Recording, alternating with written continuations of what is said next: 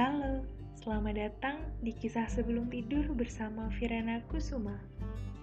Hari ini kalian akan mendengarkan kisah yang lagi-lagi berasal dari Jawa Timur. Tentang sebuah tempat, sebuah tradisi, dan tentang suatu suku yang sangat unik. Kisah tentang Roro Anteng dan Jogo Seger sebagai asal mula suku Tengger. Tentang sebuah pengorbanan dan keikhlasan. Dan selamat mendengarkan.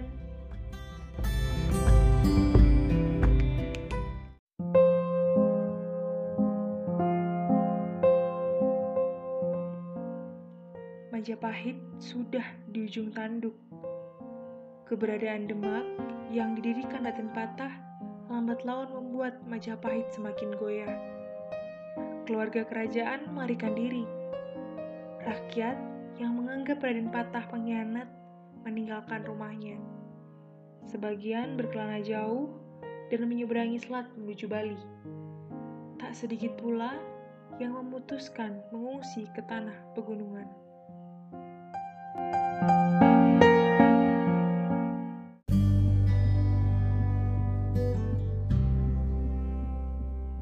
Di salah satu rumah di lereng Gunung Bromo, Sepasang suami istri yang rupanya adalah anggota kerajaan Majapahit sedang menunggu kelahiran anak mereka. Lahirlah putri pertama mereka. Namun, tak terdengar tangisan yang keluar dari bibir bayi kecil yang begitu cantik itu. Ia tidak menangis seperti bayi pada umumnya. Bayi ini diliputi ketenangan yang luar biasa Kedua orang tuanya menamai putri mereka Roro Anteng. Anteng yang berarti tenang, tentram, dan kokoh. Tak jauh dari gubuk itu, di lereng gunung penanjakan, dari keturunan sepasang Brahmana juga telah lahir seorang bayi laki-laki yang menangis begitu kerasnya. Jari-jari mungilnya pun mencengkeram begitu kuat Bayi laki-laki itu begitu sehat dan bugar. Ia diberi nama Joko Seger. Segar yang artinya segar, subur, dan makmur. Kedua bayi itu kemudian tumbuh besar. Roro Anteng, seorang gadis yang begitu cantik jelita, lemah lembut, dan penuh ketentraman. Sedangkan Joko Seger ialah pemuda tampan yang gagah, Badannya kekar perkasa dan mempesona. Banyak pemuda datang untuk meminang Roro Anteng yang tersohor itu. Tentu saja ditolaknya. Hati Roro Anteng telah jatuh pada putra Brahmana yang bernama Joko Segar.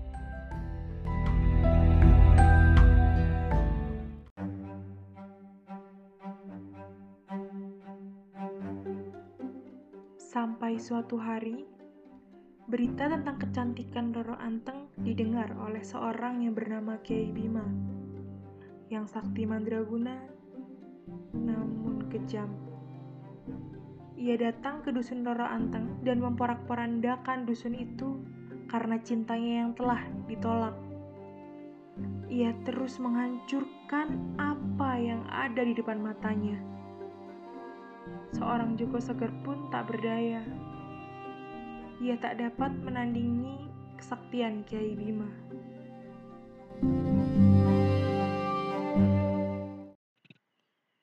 Roro Anteng berpikir keras. Akhirnya, ia menemukan jalan keluar.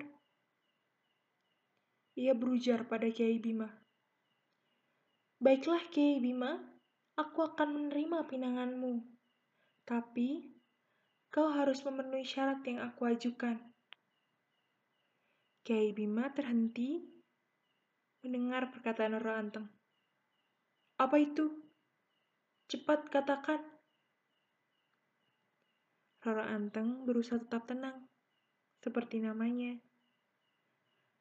Buatkan aku danau di atas Gunung Bromo itu.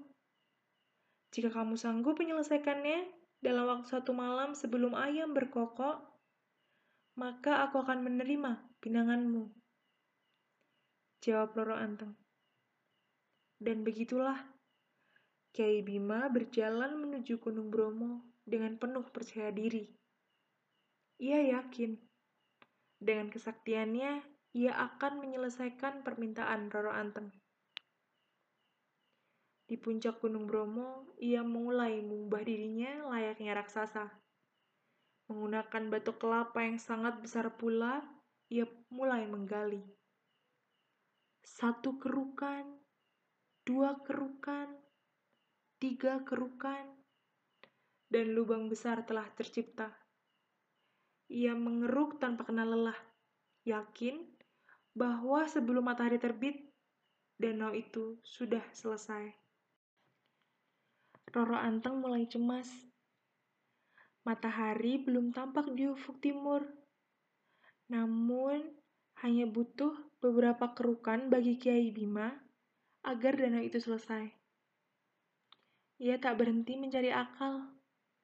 Roro Anteng memutuskan untuk membangunkan seluruh dusun agar membantunya. Dimintanya kaum laki-laki untuk membakar jerami di sebelah timur. Dan kaum wanita dimintanya untuk menumbuk padi. Tak berapa lama, cahaya kemerahan muncul di timur. Suara lesung bertalu-talu. Disusul dengan ayam jantan yang berkokok bersaut-sautan. Kiai Bima yang menyadari munculnya tanda hari telah pagi tersentak kaget Pekerjaannya yang hampir selesai terpaksa ia hentikan. Dengan penuh kemarahan, ia melempar tempurung kelapa yang digunakannya untuk mengeruk. Tempurung kelapa jatuh tertelungkup itu kemudian membesar dan menjelma sebagai sebuah gunung yang disebut Gunung Batok. Jalan yang dilalui Kiai Bima itu telah menjadi sebuah liukan yang mirip sungai yang masih tampak di lautan pasir Gunung Bromo.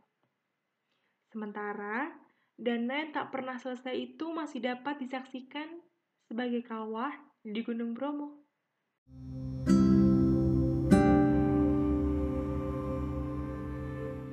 Roro Anteng akhirnya bisa bernafas lega, menyaksikan kepergian Kiai Bima yang gagal membuat dana untuknya. Tentu saja, ia segera melangsungkan pernikahan dengan satu-satunya lelaki yang mencuri hatinya, Joko Seger. Bersama, mereka berdua keluar dari dusun lamanya dan membangun sebuah gubuk kecil di tempat lain. Bertahun-tahun mereka lewati berdua. Perkawinan mereka yang begitu bahagia dan penuh cinta. ada yang kurang. Di usia mereka yang sudah tak muda, mereka masih juga belum dikaruniai anak. Mereka resah. Mereka mulai putus asa.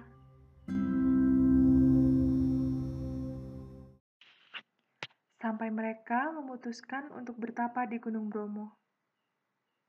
Gunung suci yang namanya diambil dari Dewa Brahma memohon kepada Sang Yang Widi agar mengaruniai mereka keturunan. Bermeditasi, memanjatkan doa tiada henti. Dengan sepenuh hati, mereka menanti jawaban dari Sang Kuasa. Dinda, tak kunjung ada jawaban untuk kita. Kita sudah mencoba berbagai obat, bersemedi, dan memanjatkan segala doa Apalagi, keluh Joko Seger. Kanda, janganlah berputus asa. Sabarlah, kita serahkan semuanya pada Sang Yang Widi. Jawab Roro Anteng dengan tenang.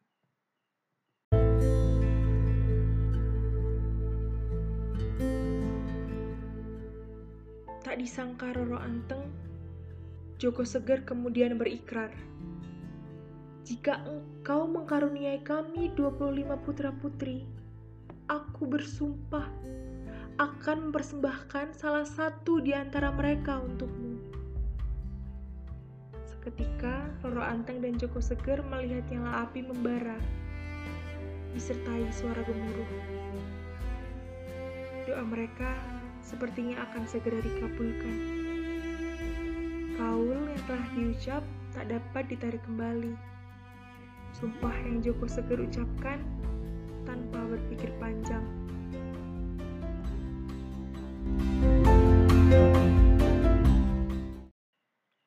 Dan benar saja, doa Joko Seger dan Roro Anteng dikabulkan. Sejak pulang dari bermeditasi, tiap tahun Roro Anteng melahirkan seorang anak. Hingga 25 anak telah lahir. Mustahil memang, mengingat usia Roro Anteng dan Joko Seger yang tak muda lagi. Namun, ke-25 anak itu dapat tumbuh dalam didikan Joko Seger dan Roro Anteng.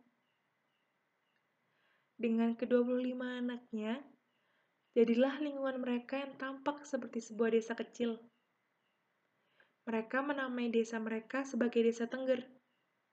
Teng dari Roro Anteng, dan Ger dari Joko Seger. Roro Anteng dan Joko Seger mendapatkan gelar sebagai Purbawaseso Mangkurat Ing Tengger, atau artinya penguasa Tengger yang budiman. Tahun telah berganti. Putra dan putri Roro Antang dan Joko Segar satu persatu telah berkeluarga, meninggalkan rumah, dan membangun gubuk tak jauh dari rumah orang tuanya. Mereka hidup harmonis sebagai satu keluarga. Putra bungsu Roro Anteng dan Joko Seger telah beranjak dewasa pula namanya Dewa Kusuma. Kedua orang tuanya amat menyayanginya. Budi pekertinya sempurna, tutur katanya sopan dan santun. Ia kuat dan selalu membantu kedua orang tuanya dan kakak-kakaknya.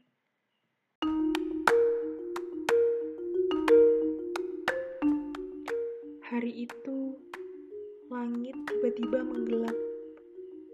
Asap hitam terkepul dari puncak Gunung Bromo. Suara gemuruh terus menggelegar tiada henti. Angin kencang merobohkan pepohonan. Ledakan dahsyat yang memekakkan telinga. Dan Gunung Bromo memuntahkan segala isinya. Masyarakat Tengger berlarian mencari tempat untuk mengungsi, jauh dari Gunung Bromo yang sedang murka.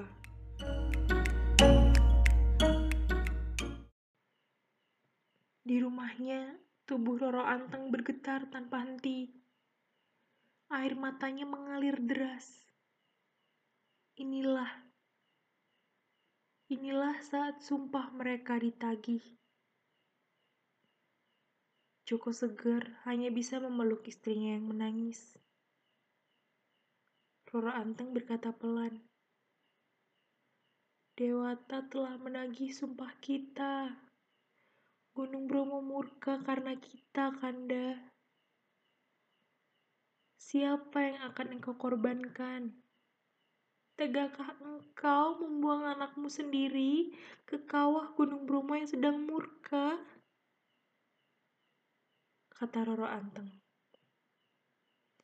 Tanpa mereka sadari, Kusuma mendengar percakapan kedua orang tuanya. Ia dapat merasakan keresahan mereka. Dengan sukarela ia berkata, Ayahanda, Ibunda, relakan saya. Saya akan berkorban Semoga pengorbanan saya diterima. Semoga pengorbanan saya bisa menenangkan Bromo yang sedang murka. Tentu saja Joko Seger dan Roro Anteng menentangnya. Bagaimana mungkin? Bagaimana mungkin mereka sanggup mengorbankan putra bungsu yang paling mereka kasihi? Tidak, putraku. Ayah tak sanggup melepaskanmu biarlah kita mengorbankan hasil ternak dan hasil bumi kita. Ujar Joko Seger. Kusuma tersenyum tipis. menyerahkan salah satu dari ke-25 anak ayahanda dan ibunda adalah sumpahnya. Saya bersedia. Relakan saya, ayah, ibu, dan kakak-kakak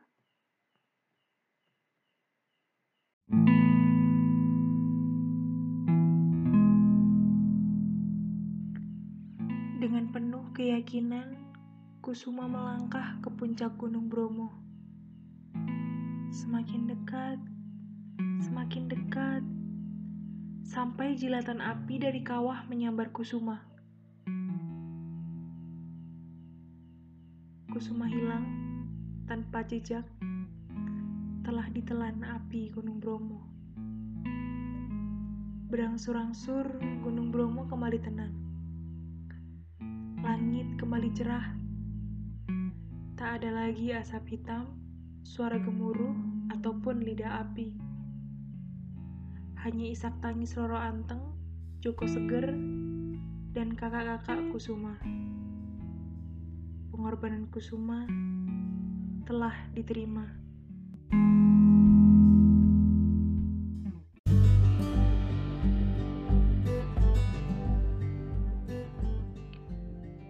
Dan begitulah asal-muasal suku Tengger yang hingga kini masih meninggali lereng Gunung Bromo layaknya pendahulu mereka. Sebagai bentuk rasa syukur, untuk mengenang pengorbanan Kusuma, untuk mengingat leluhur mereka, dan agar Bromo tak marah lagi, setiap bulan Kasodo atau bulan ke-10 pada tanggal 14, sesuai dengan penanggalan Jawa, dilakukan Uparaya Tio Kasodo. Masyarakat Tengger mempersembahkan sebagian hasil ternak dan hasil bumi ke Kawah Bromo sebagai bentuk rasa syukur dan dengan harapan bahwa Bromo tak akan marah lagi.